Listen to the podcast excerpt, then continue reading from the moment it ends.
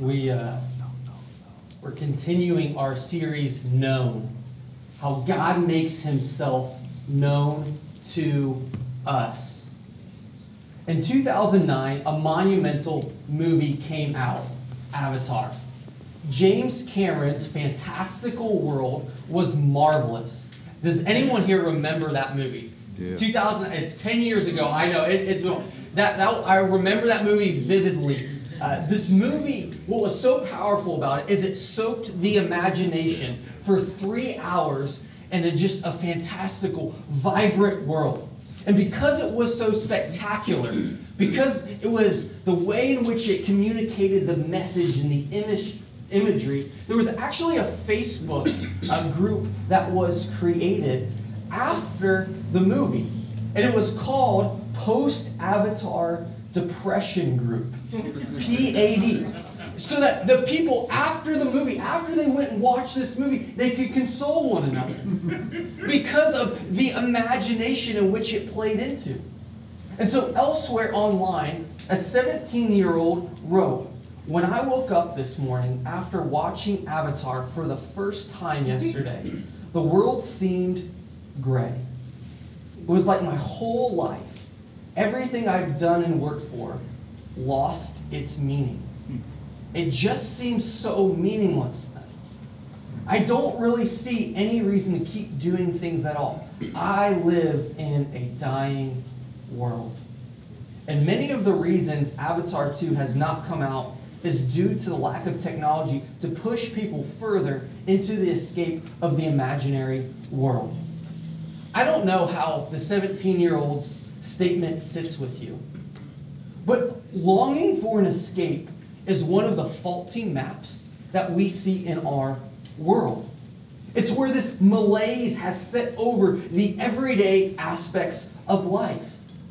So this search for excitement and enchantment begins. It's we feel this pull, this tug towards the beyond because the everyday just seems so ordinary. And so we try to escape with the click of a remote, the flip of a page, the scroll of a thumb, or disappearing into a garage. These distractions attempt to fill a void that honestly will never be satisfied apart from God. But which God? It is only the God of the Bible who fills this void, and it is He who makes Himself known to us. And we're using this terminology I said a second ago called faulty maps as we work through Colossians to see how God has given us Himself, how He's given us Jesus to make Himself known so that we know what we should have as a picture of what the good life is really about. And so last week, if you weren't here, you can catch that up on, on, pod, on a podcast online. But I invited you along for a journey. And not to belabor last week's metaphor too long, but seriously, there are patterns and stories that influence our lives. And they want to shape our attitudes and actions. They're trying to, they're trying to mold us and shape us and evoke something out of us that is honestly contrary to God's design. And here's the interesting piece. I shouldn't really say interesting, it's just more of a fact, is they do shape us. Think about a TV show, show you watched recently, and at the conclusion of it, what type of emotions did you feel? After putting down a good book, the excitement and the enchantment that you felt, that you long to go back to, to that escape, or that concert that you go to, or that sporting event, after which maybe your team loses and you're crushed. See, the, the, these this world, these the draw to this excitement and the enchantment, we try to escape, and they shape us and they evoke our emotions. And Paul's major focus, as he addresses the church in Colossae, and more about this church in a minute, but we have to see how this varying influence, how they're shaping us. And so if we're not active and following the direction of Jesus daily, we're going to find ourselves in a place that we never intended to be. And so we have to be very purposeful about having a daily direction towards Jesus, or the result will be the world shapes us instead of us shaping the world. Because we're dealing with these first two verses in Colossians today, we're going to look more at some setting and some characters. So that as we journey through this book, we're going to know what Paul and how he's trying to critique the social narrative of the day and begin to bridge that gap between the narrative of their day and that first century and our world today. And so some of you, some of what I'm going to share this morning is just repeat information. If you've been in church a while, you're going to say, Kyle, I've heard this before. Well, the reason I'm not bringing this message so that you can rehear some of this old information is actually so that you can take it and is see if you have internalized it and you're able to actually share that with someone else. Has it actually affected the attitudes and actions in your heart and in your life? Or is, have you just simply received it as information of the context? And for some of you, this is going to be new. And so as you listen and as you process, there's going to be some personal challenge to say, do I agree with this? Or is this something that I have pushed back on? And wrestle within your soul. Because here's the point that we're going to land on today. To be in Christ is not safe. To be in Christ is secure and sent. Let me say that again. To be in Christ is not safe. It is secure and sent. So let's let's see how I got there. Verses 1 and 2 again. Paul, an apostle of Christ Jesus, by God's will, and Timothy, our brother, to the saints in Christ at Colossae, who are faithful brothers, grace to you and peace from God our Father. So, this is a letter that Paul is writing to a church in Colossae. And he's writing them a letter, and he wants them to understand how God has made himself known. And so, here at the beginning, there's this relatively standard greeting for the first century. And so this greeting announces who is writing, who's Paul writing to, and also uh, what we see later on in the letter is who is going to be bring, uh, who's going to be sharing this. And so what you need to know about this greeting in this letter is that Paul is writing this to this church, and what he's done is he's going to hand it to someone, and this messenger is going to go to this church and read it aloud. And so yes, someone is going to read this letter aloud, and aloud in front of the church.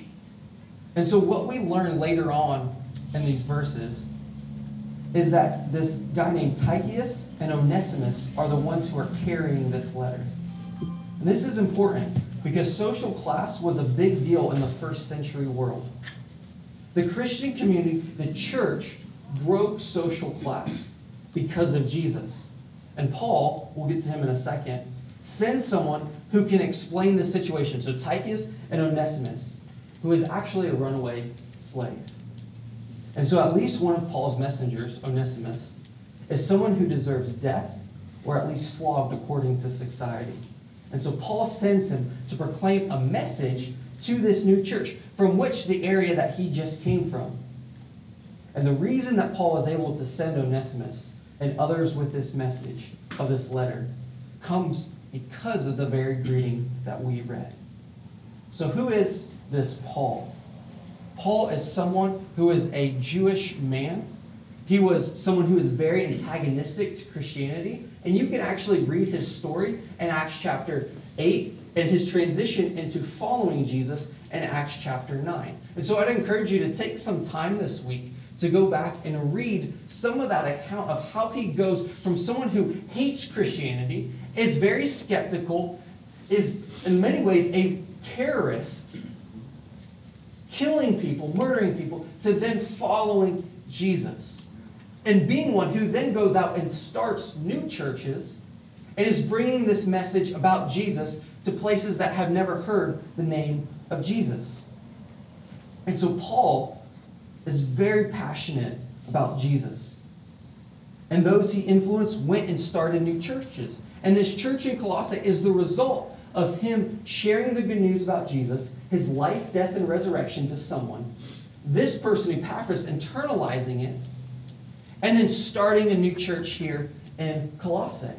So, Paul, in many ways, is writing a letter to his spiritual grandkids.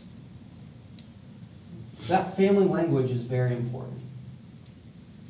See, so, but Paul's change, going from persecuting Christianity to walking with Jesus daily, isn't simply about going from a bad life to a good life. Actually, this deconstruction that he was doing and causing, Paul Paul's actually praised for this persecution that he was going through. He wanted to destroy anything that upset the power and social balance of the day in the name of a higher cause. And some today may be wrestling with this idea that I'm really not that bad. Why would I need to follow Jesus? I'm, I'm a pretty good person. Do I need Christianity to make me better? And to sum up what Paul's point is, he says Christ doesn't help you go from bad or good or middle of the road to great. Following Jesus gives you a whole new way to be human in our world. And it is through Jesus that a gray world comes to life and color. Right. For Paul, unlike Paul interacted with a lot of different worldviews. And he had to be able to look at them, understand them, and be able to see how Jesus intersected these different worldviews. And so Paul uses this term, an apostle of Christ. Apostle simply means messenger or sent one. And so it's good to know as we read some of these passages of Scripture, some of these terms that come throughout the Bible that maybe you're, you know, maybe you're unfamiliar with.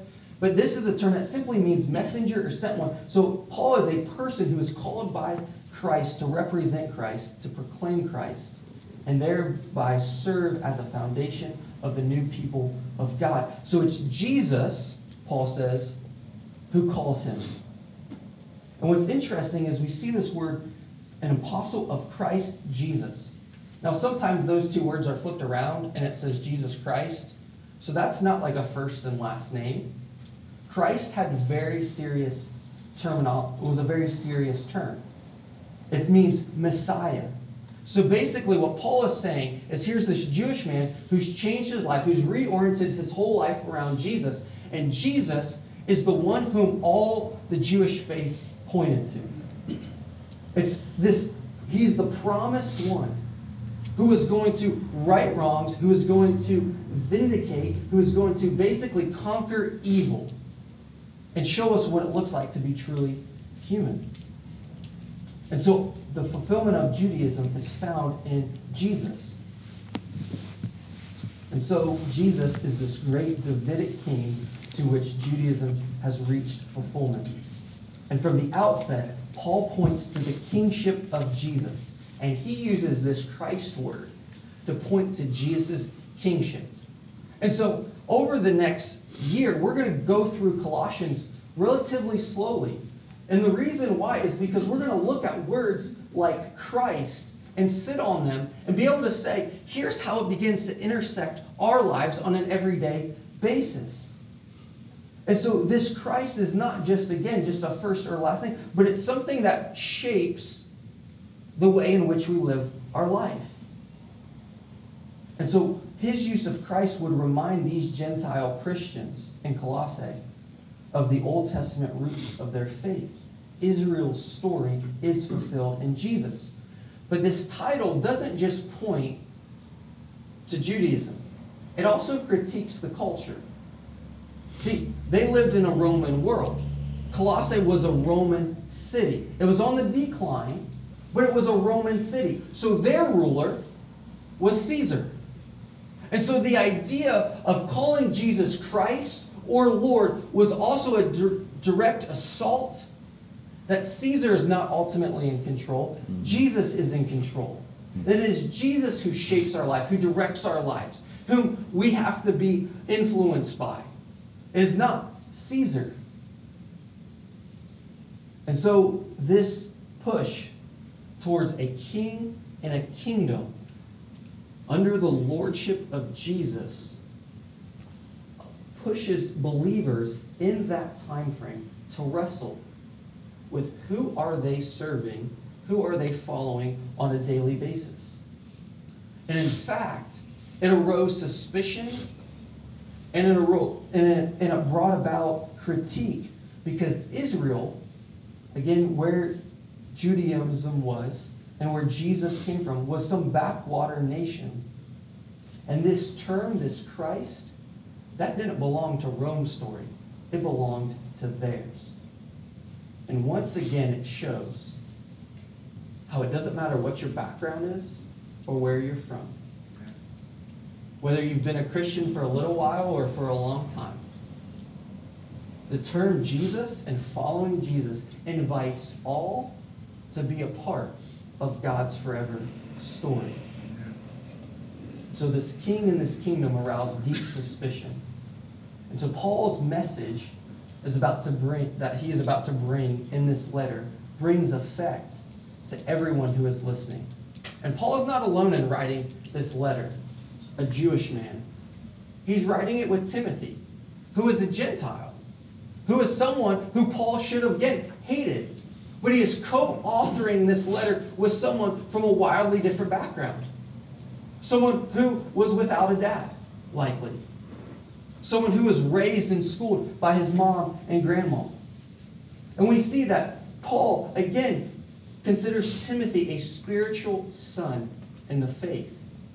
And how Timothy comes into the story is you can read about it in Acts 16. And I'm giving you some of these passages because, again, I, we want to see daily direction under Jesus.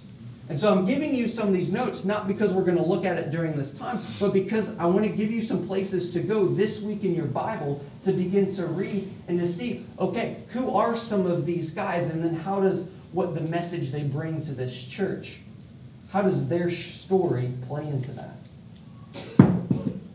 And so what I love about this is he calls Timothy our brother.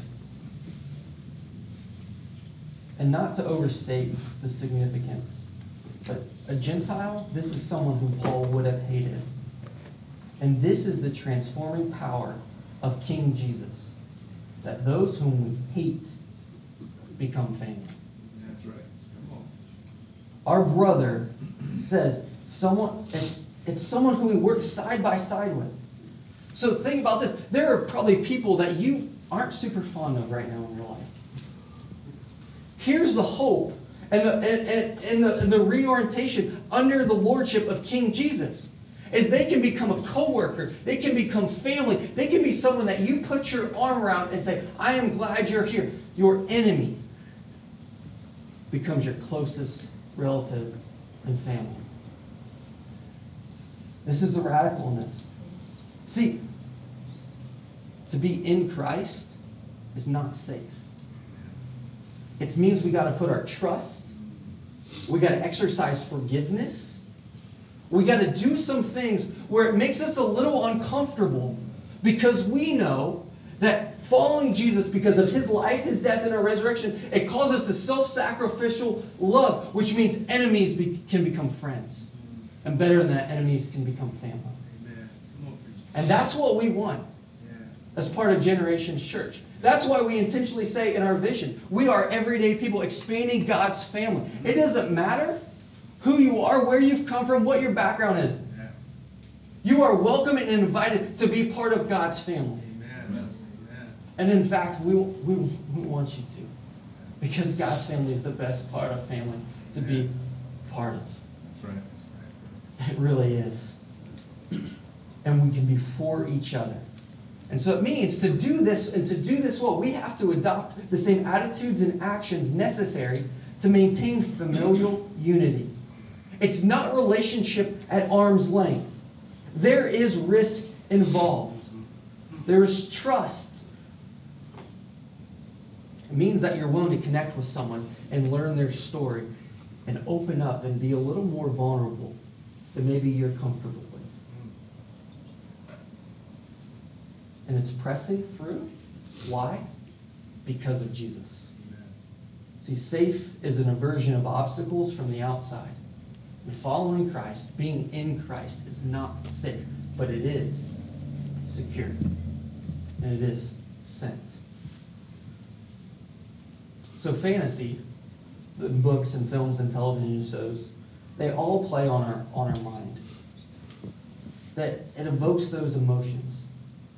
And the reason why we're drawn to that, in contrast to the followership of Jesus, is because oftentimes we can experience risk, joy, excitement, things we would never in our world do from the safe place of our couch or our car. We can participate in things that take us out of this world while never leaving the comfort of our own homes. Following Jesus takes us out of our comfort zones. But we can have a security as we're taken out of those comfort zones.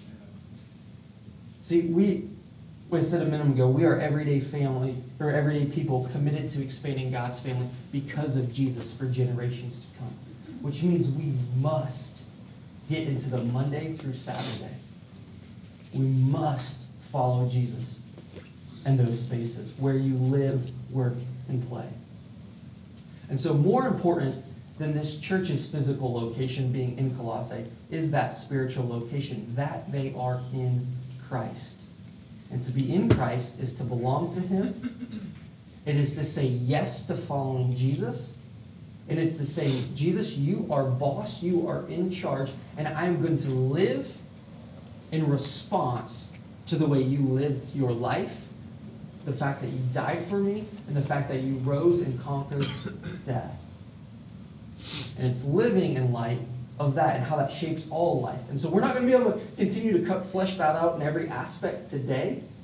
But that's where we're going on this journey, is to continue to see how does Jesus' life, death, and resurrection, and saying yes to him, to be in him, to be united with him, how is that shaping every aspect of our lives? In the first place, it takes us is it reorient, reorients us to where we get our guidance from. It's where we find our source of identity. See, this in Christness, the first thing it does is it shapes our identities. Shapes our identities. So that these, this identity, when we are secure in our identity, being in Christ, we can then be sent and live purposeful in a world that is likely hostile. And Paul, how we get that is because Paul calls these believers saints. And the term saints taps into an important Old Testament idea, this Old Testament tradition, to, according to Israel, that they were called out and to be set apart as God's chosen people. And so, saint sometimes to our ears can be a little misleading. Mm-hmm. It, sometimes we think, oh, it means I just got to pretend to have it all together, or be good character, or, or, or just, just be good all the time. Now, that may be what saint leads to, being of good, upstanding character, and is to be implied. But it's less concerned with the outward actions than with the commitments and loyalties to have and belong to God. And in fact, a saint is someone who is dedicated to God. And because of that dedication, they are then holy, to use a synonymous word. We sung a song with that word in it. And it's not their mm-hmm. actions and attitudes that necessarily make someone holy when they are in Christ and united with Christ. It is the fact that they have the presence of the Holy Spirit indwelt within them. It's the presence of God that makes something holy. So if you are a follower of Jesus today, if you have said yes to Jesus, have been united with him in baptism, then you are holy. You are a saint. And the course of life is to catch up your character with your status and who Christ sees you as, as mm-hmm. blameless and perfect and mm-hmm. as a saint because you've been united with him. Therefore, your identity is secure. If you have the Holy Spirit living inside of you and your identity is secure in Christ, that can't be taken away. No one's coming and snatching the Holy Spirit out of inside of you. The Holy Spirit is the Spirit. Like, that can't happen. So you don't have to fear that being taken away, which means that you can go into any and every situation so confident in who God says you are that it roots out all fear. Another scripture says, perfect love casts out fear. And the presence of the Holy Spirit proves that God's love for you is secure through the presence of the Holy Spirit. So there's nothing you can do to make God love you more or anything you can do to make him love you less. He just loves you. And nothing more clearly displays that at uniting with him than in baptism. Mm. Next week, we're having a baptism Sunday. Some of you in this room, this is like the first time you're hearing about this. It's okay. We would love for you to participate in that because it beautifully symbolizes it and beautifully communicates. So you saying yes to Jesus, I'm going to change my life and focus it on Jesus. And through baptism, confirming that union with Christ in the presence of the Holy Spirit. So that that identity and that security present there can never be taken away. This picture of your old self being buried, new life being born, has to be ingrained. And we have to remind ourselves this over and over. And in many ways, that's why we gather together, is to remind each other. Yeah. We are in Jesus. We are in Jesus. We are, we are being shaped by. That's why we're going to take communion a little bit later. Is to reflect on who Jesus is and what he has done for us. That that cannot be taken away. That's right. And we can have confidence in this and how it shapes our life and our identity. Because that because God calls us children. And this is radical. Because the people that you think are disgusting can become saints. That's right. Amen. God has the same attitude for anyone who comes to know him, even your worst enemies. For some of you, that absolutely terrifies you. But, but it will bring great joy when you see someone become part of the family. And not because you they're now part of your perspective or they're, they're now doing what you want them to do. But because you know there's something that internally happens when you follow Jesus. There's a peace and a joy that comes. And what Paul is, is trying to help these Colossian believers understand, even from the outset, is that he doesn't call them heathens or anything else. He calls them saints, even though their conduct may be far from perfect. Even though all their attitudes and the perceptions of the world aren't perfect, they are still saints because they are in Christ. And so while calling his readers holy or saint are typical for Paul, here's what's not typical is addressing them as faithful. Paul uses this phrase, he, he calls them faithful. That- Most of his letters, if you flip through the back of your Bible, you'll see a lot of the letters are written by Paul.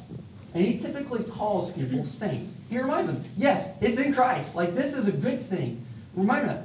But he doesn't always call them faithful.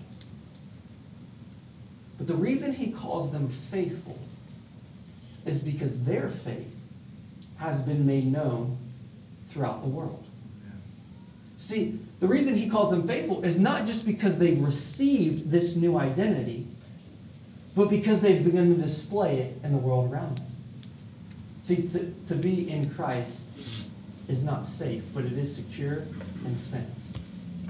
Our goal as believers and followers of Jesus is not to just receive this new identity, but to display this identity where we live, work, and play in the everyday aspect of our lives. And Paul wants to remind them of that, that they have to continue to maintain their allegiance to Jesus that they have been taught. See, you can't just set your course on Jesus and then forget it. So, sometimes we do that with our GPS. You know, we just kind of set it and then forget because it's going to navigate us that way. The Christian life is not a set and forget faith. It is continually coming back to say, who is Jesus? What has he done? How is he shaping my life? So that when I show up to work on Monday, a person that I've had a short temper with, I may show, be able to show them a little extra grace. Someone who makes that offhanded comment that drives you crazy, a little more patience. something doesn't go your way, you get some bad news, and all you do is feel like giving up and crying. And you go, it's a good thing my hope's in Jesus. Right. Because there's a lot of things that can be taken away, Amen. and Jesus can't be taken away. Amen. So our faith is not a set and forget faith. So their faith, this Colossian church, has received the, the good news about Jesus and has begun to display it. They have lived sent lives. And their reasoning is because of Jesus. Often around here, you'll hear us say more and more, it's part of our vision. When people ask you why you do what you do, where the joy comes from, why you're able to put up uh, with some maybe negative comments, what we want to ingrain into your vocabulary are those three words. Why? Because of Jesus. A little more patience, a little more joy, hope. Why you choose to do something versus choose not to do something else? Because of Jesus. So to be in Christ is not safe, it is secure and safe. Safe is the aversion of obstacles from the outside, secure is to be fixed and immovable from the inside.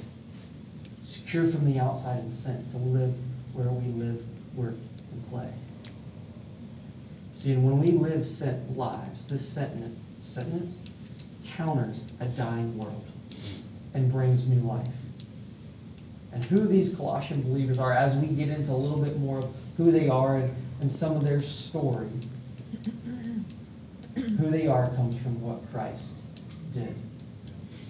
And this key verse in the chapter 1 is, again, the mystery made known. So when we perceive a lack or just mundane in the everyday moments that simply seem to be on repeat, no matter what we experience or how we often we chase after that experience, we know that we can't keep up with the increasing appetite for more. And our temptation is going to be to dive back into that world of fantasy, to be just like everyone else, to disengage, and to be distracted. We serve a God in Jesus who is not disengaged or distracted, who left the comforts of heaven and stepped foot on earth to get in real life with people, to listen to people, to ask questions, to show them what true hope and what joy looks like. So, the most exciting life, the most enchanting life is not one of disengagement or disenchantment. To do real life with real people in the everyday.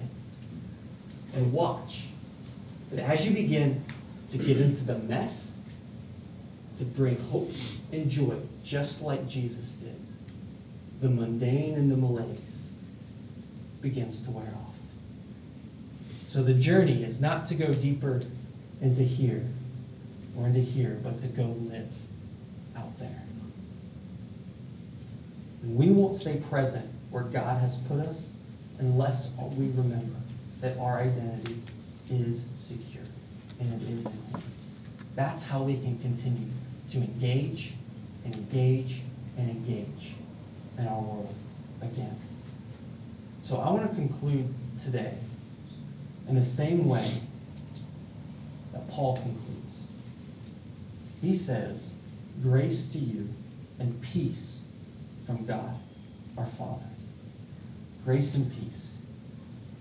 See, your status is ultimately dependent upon God's grace and His intervention in your life. It's dependent on Him and what He did in and through Jesus. And so we want you to experience that. We want you to know God's grace and God's peace so that you experience wholeness and wellness and the most exciting and enchanting life because of Jesus. And so maybe today is your first time. Maybe it's maybe you're someone who is not a believer. Very candidly and very openly, I want to invite you along for the journey. Come learn what it looks like to follow Jesus. We're not perfect. We don't have all the answers. But we serve Jesus, who was perfect, and can bring us lasting answers, and can motivate us to engage and engage and engage in a world that wants to escape. So we hope that you find life and life to the full through following Jesus. So will you do that with us? And in fact, when you wake up this week and your feet hit the floor, will you say just a few simple words?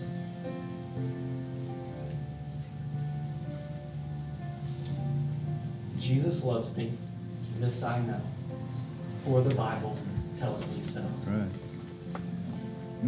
Your identity is secure Mhm. in Right. Him. And because He loves you so, you can go live out there and change the world and live an exciting and enchanting life the watching world will want to experience. Father, I pray that those in this room will remember your love for them, that they are saints and they are holy, that they are yours. I pray maybe some people for the very first time in this room want to put their trust in you. Pray that, that they do that. Thank you for your love and for your grace. Thank you for your unmerited favor and moving on our behalf. It's in Jesus' name that we pray.